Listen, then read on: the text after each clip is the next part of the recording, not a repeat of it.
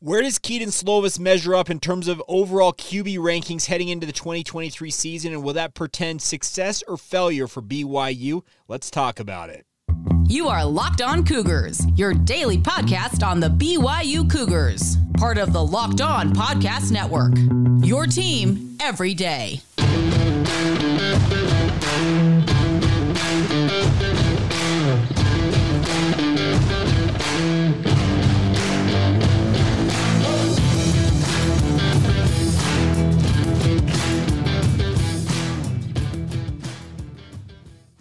What is up, everybody? I'm Jake Hatch, your host here on Locked On Cougars, your resident BYU insider. Thank you for making Locked On Cougars your first listen of the day.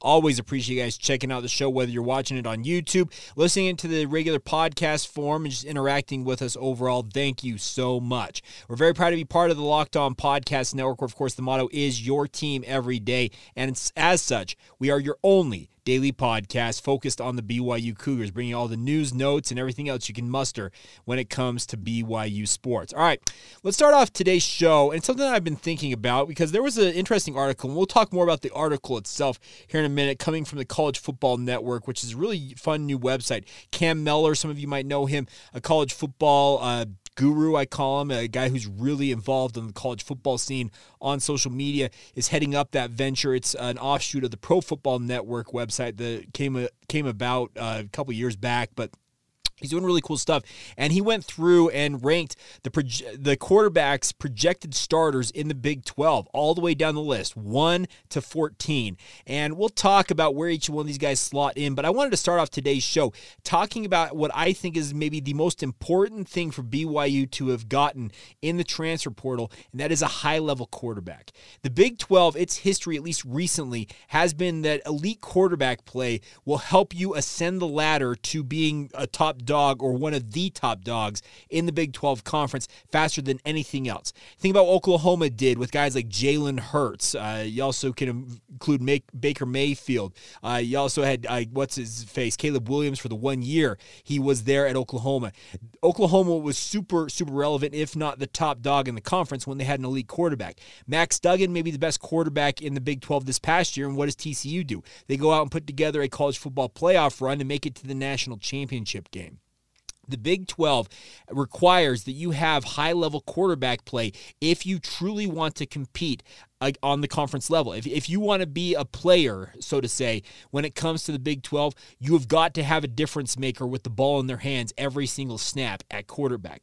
Now, had Jaren Hall stuck around for another year at BYU, it would have been a phenomenal thing for BYU to have a guy like that under center taking snaps for BYU because he knows BYU's offense inside and out. But due to his age and just the, the fact that he had been in that role and obviously some health concerns, he needed to make the jump to the NFL. So BYU went out and pursued quarterbacks in the transfer portal. We know that they uh, invited two that made trips to BYU. First being uh, Brett, uh, not Brett Pyne, BYU Sports Information, Brett Pyne, no, Drew Pyne uh, from Notre Dame visited. He ultimately committed and signed with Arizona State, but also Kedon Slovis, of course, now signed with BYU, made a trip to BYU to see what BYU was all about. This is a guy who had played at LaVell Edwards Stadium before. Many of you will recall him as a freshman playing there at LES and that overtime win uh, for the Cougars in that game. But BYU, having talked with enough folks inside that program, had Kedon Slovis at the top of their list of quarterbacks that were in the transfer portal,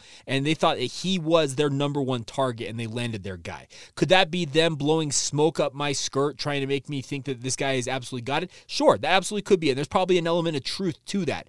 But I think that BYU truly believes that they can get the most out of Kedon Slovis. They feel like last year at Pitt, he was put in a no win situation. And of course, the pretty controversial comments uh, from uh, Pitt head coach Pat Narduzzi, we played on the podcast last week. You can go back and find it. Him saying that maybe we wanted to lose our starter from last year. That's su- such a messed up thing to say. And I hope that gets played back for him when guys are being recruited by Pitt in the future. And he's like, oh, you're going to rip me like this, coach, if I happen to leave your program? It's pretty messed up for him to make a statement like that. But nonetheless, Kedon Slovis is a guy BYU believes they can get the most out of. And they absolutely need to nail it because if they want to get, as I said, my benchmark for success in year one of the Big 12 is six and six. Like I said, I'm not necessarily anticipating that being like BYU struggling to get to six and six.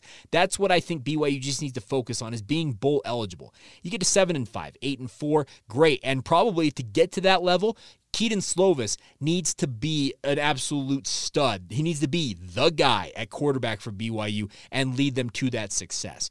Uh, does he have it in him? Sure. We have seen high level quarterback play from him with elite wide receiving talent around him at USC. Is BYU's wide receiving talent as good as USC's is? No. But BYU has a pretty good wide receiving corps. He's got a stable of tight ends to toss it to. And if he avoids, well, no, he avoids, if he can look across the middle a little bit more and find some of those tight ends, that might open up the offense even more for BYU. One of Jaren Hall's weaknesses, and I, I don't take any pleasure in saying this, but he struggled to see the middle of the field. And part of it is due to the fact of his lack of height. They list him at six foot barely, I think, in the official measurements at the Senior Bowl. He struggled to see the middle of the field, and it's something that NFL scouts are going to just pry and dig into to see if it's something that he just can't see, he prefers not to see, does he prefer to go to his wide receivers, whatever it is. That's that's Jaren Hall's prerogative. A guy like Kedon Slovis, he has got to prove the ability to, with his arm, manipulate defenses and uh, strike at all corners of the field. One thing I love about the film from Kedon Slovis is he's got the ability to make the deep ball a big part of BYU's arsenal once again. So Getting back to my original point, BYU, if they truly want to be a, a, spoiler, a power player, a contender, whatever you want to term it in their first year in the Big 12 conference, they absolutely need to have nailed this quarterback position because the Big 12 absolutely demands high level quarterback play if you want to be a relevant program. You cannot have a weakness at quarterback and truly be one of those teams that's going to be competing unless you have maybe what Derrick Henry at running back, it feels like. Deuce Vaughn has been kind of that guy for, for Kansas State, but Will Howard has taken over at Kansas State at quarterback and was absolutely lights out. So quarterback play trumps all in the Big 12, and BYU needs to make sure that continues to be a priority for them moving forward. Now, Aaron Roderick, he's got the track record of developing back to back NFL quarterbacks. I do not think it's going to fall off with him at the helm of BYU's offense, but it absolutely needs to be something BYU maintains. High level quarterbacks, elite quarterback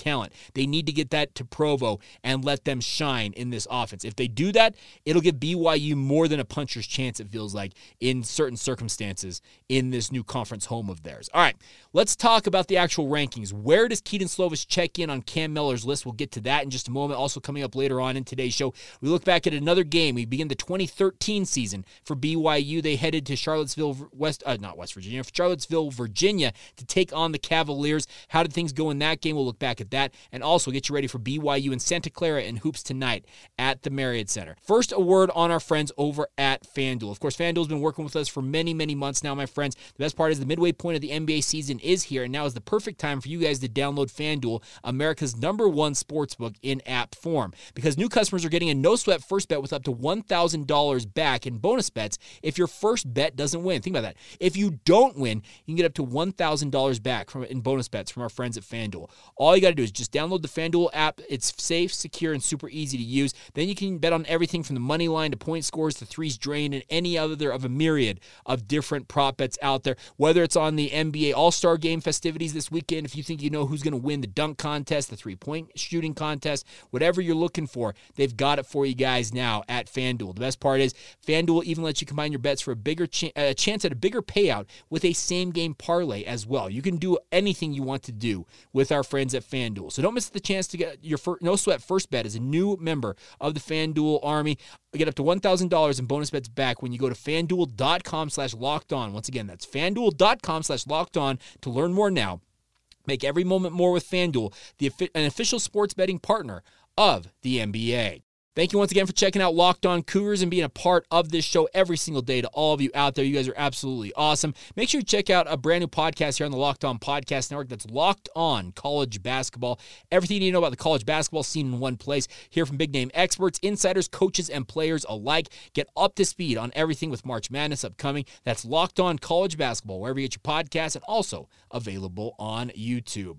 All right, as I mentioned, let's talk about this quarterback ranking uh, article. And this comes from Cam Mellor. Like I said, of the pro of the Pro Football Network, now running the College Football Network, does a really good job. And he's a guy who just simply loves college football. Cam's a great dude. I'm going to get him on the podcast here soon. Something I'm endeavoring to do uh, out there uh, more as we kind of move into the offseason. But he starts off with an interesting one at number one Dillon Gabriel from Oklahoma. He's 800 yards shy of 12,000 career passing yards. Gabriel obviously rose to fame at UCF. Transferred over to Oklahoma, did not have a great year this past year, but returned to the Sooners, expecting to have a better year in 2023. Interesting pick at number one for him. Number two, Quinn Ewers at Texas. Is Quinn Ewers even going to finish the uh, training camp as the starting quarterback at Texas? Of course, we all know about Arch Manning, the five star talent, one of the top rated quarterbacks, picking Texas famously to play for uh, the Longhorns and Steve Sarkisian. I would assume that Quinn Ewers probably gets the nod early on in the season, but he falters at all, the number two quarterback uh, could Arch Manning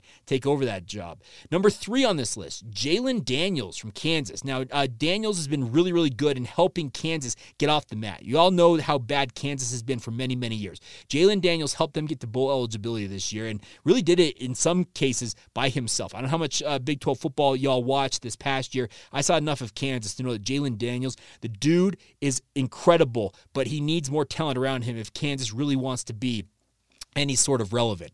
Number four, a guy I already mentioned, Will Howard from Kansas State. Now, Will Howard uh, kind of uh, battled for time this year at Kansas State, but as the season progressed, saw more and more time. And he took off after Adrian Martinez got injured, who actually had a pretty decent season in his own right after having transferred over from Nebraska. But Will Howard has got great size, he's got a great arm. He makes Kansas State much more, uh, I guess, dual threat ish, I guess, as a program than they were previously. Chris Klieman's program has very much been a rush heavy uh, offense for many, many years eh, with him at the helm in Manhattan this guy Will Howard really can open it up. I actually, have I'd have Will Howard probably number two on this list if it were me. Number five, a guy that BYU saw this past year, Blake Shapen from Baylor. Shapen had a really down year, especially considering the fact that they let a, a, a starter leave the program and, and, Gerry Bohanon to take when Shapen uh, stood out in spring ball. Shapen has got to bounce back this year. I wouldn't have him this high on the list, but it might just simply due to be the fact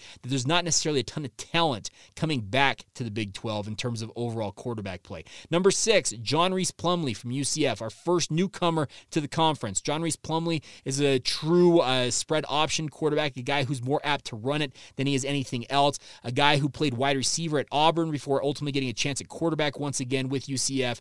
But interesting to see John Rhys Plumlee this high. He had over 3,000 total yards of offense this past year, a guy who can really light it up if given the opportunity. Uh, we'll see if he can settle into be more of a true passing type quarterback down the down the lane. Uh, Hunter From Iowa State checking in at number seven. Notice we have not seen Kedon Slovis's name pop up yet.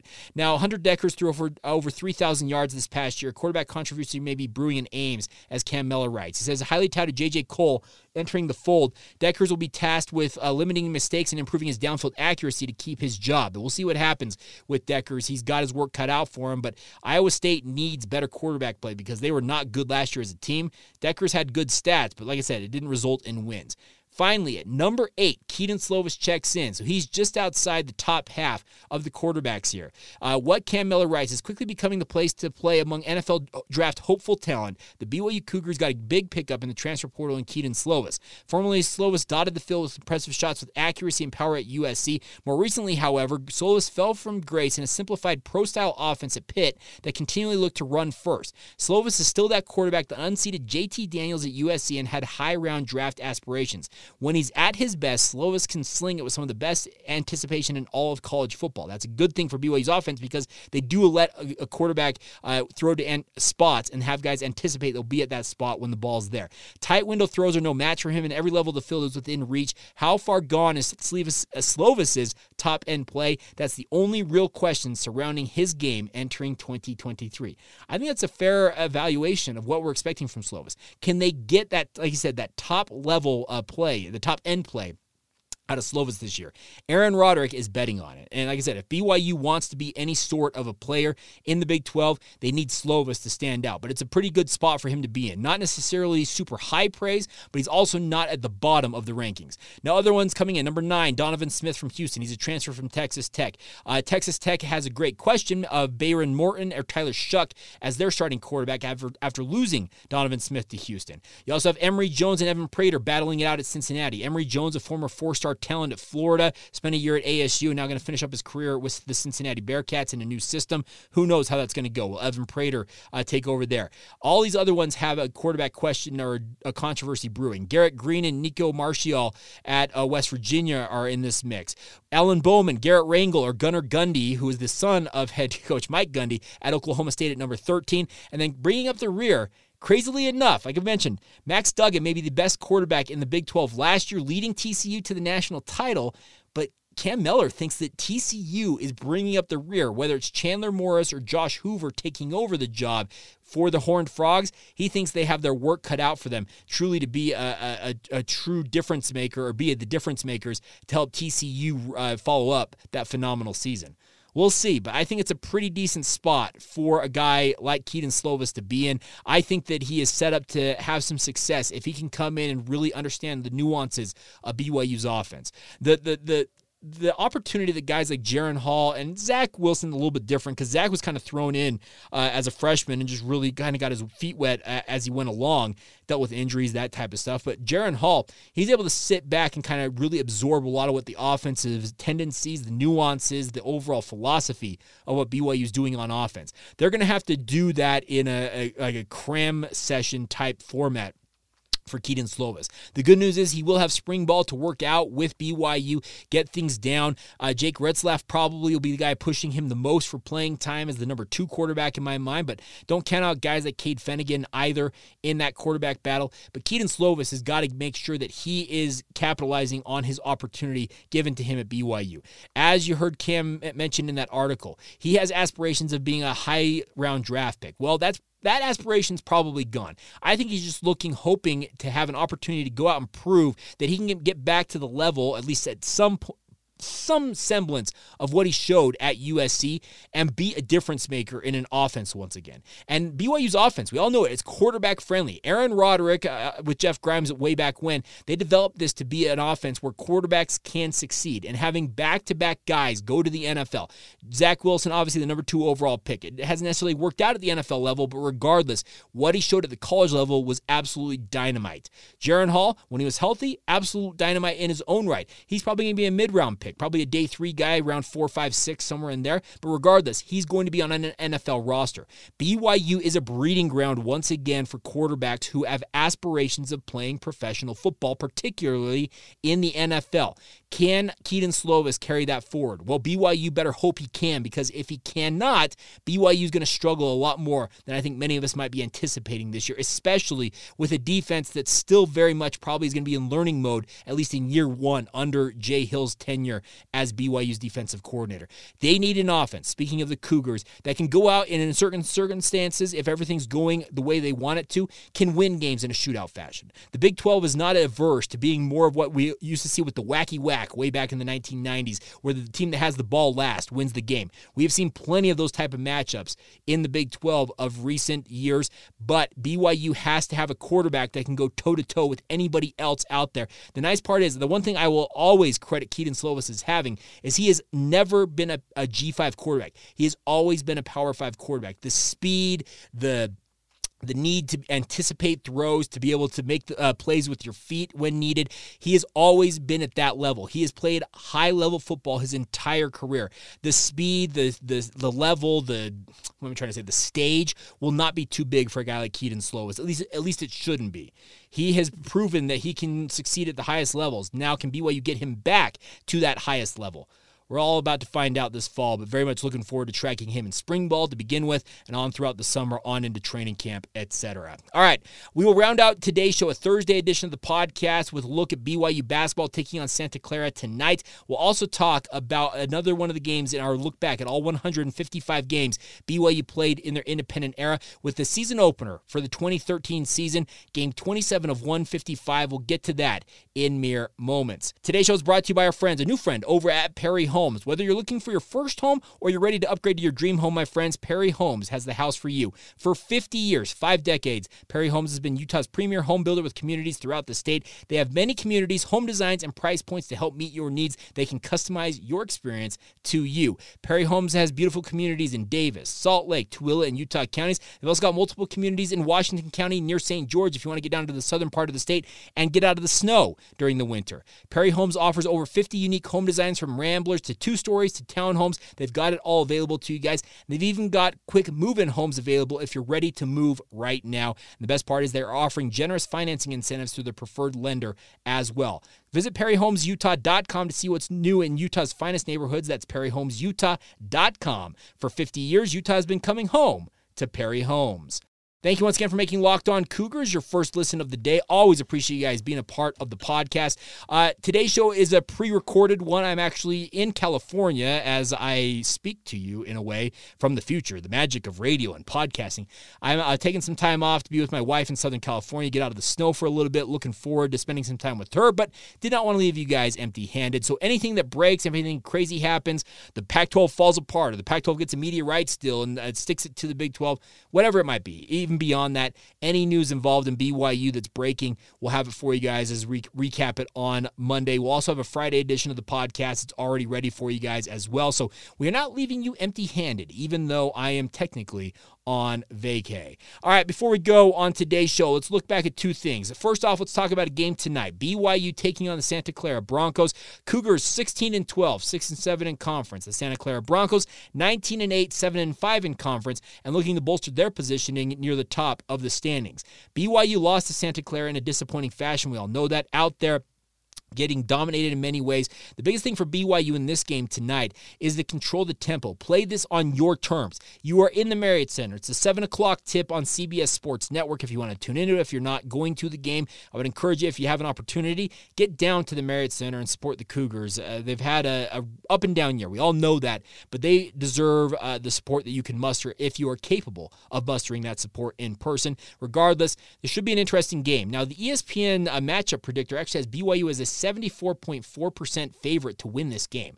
I am stunned it is that high because Santa Clara is a program that BYU struggled against mightily out there in Santa Clara. Obviously, playing on your home court changes the mentality. BYU has been far more dangerous on their home court this year. Mark Pope continues to talk about this is a young team, and great, you can call it what it you will. But BYU has been far more capable of winning games at home or being in those games at home. We'll find out. It's going to be an interesting matchup. They have to play this game more on their terms. Speaking of BYU, play at your pace, make threes, uh, get to the rim, rebound at a high level, defend at, a, a, pretty good level as well. And BYU has a good chance, I think, to pick up a win. They got to get back above 500 in conference play. I was reading a story in the Deseret News that BYU is on track to have their worst conference record in 18 years. The last time they had a conference record this bad or worse is that 9 and 21 year that uh, Steve Cleveland had before he exited the program uh, to go to Fresno State. Of course, Dave Rose took over after that.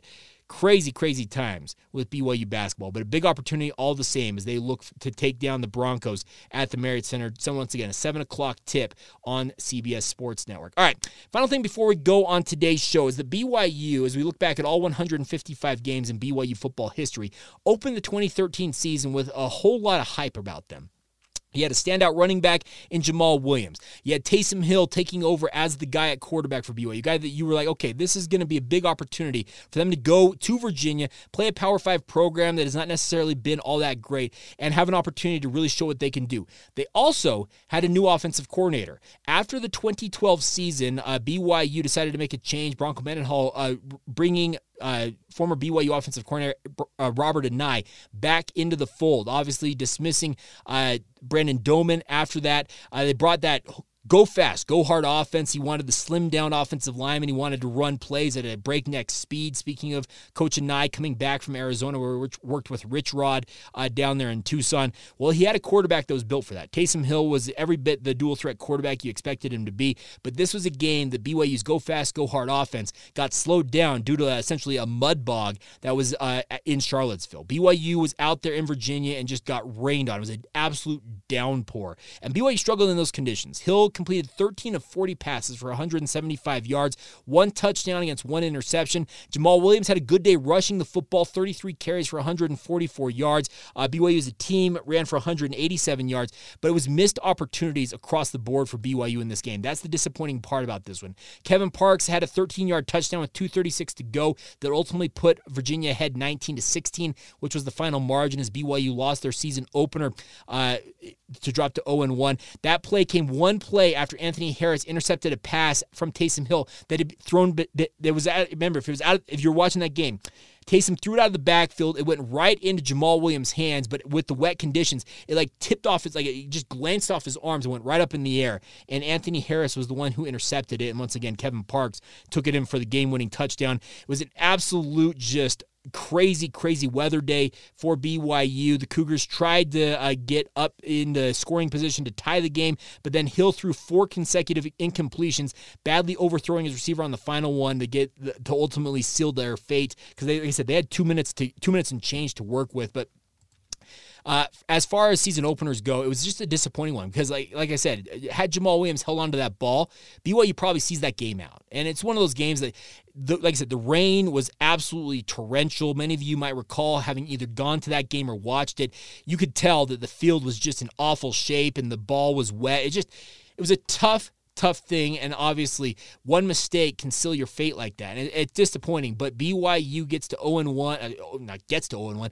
They fall to 0 1 to start their season, but they came back home for their second straight week as their home opener was against the 15th ranked Texas Longhorns. And if you know BYU's independent history, you know what was about to unfold. And we'll talk about that on tomorrow's podcast. All right, so that's going to do it for today's show. A huge thank you once again for your guys' support as always. Just a quick request for you guys if there's something you'd like to see us do during the offseason, season, uh, updates on, on players, recruiting type stuff, whatever you want to see us do. If you have a segment we used to do in the past, you'd like to see return to the podcast and be a part of the rotation, love to hear your guys' input. You can email us lockedonbyu at gmail.com. Drop us a DM on social media, Facebook, Instagram, or Twitter. Search out Locked On Cougars. Hit me up on Twitter. I'm at Jacob C. Hatch. I'm always open to hear from you guys. Just respond to a tweet or just send me a DM. Love to hear from you guys and interact with you. If there's something you'd like to see, comments, concerns, questions, questions, whatever you got.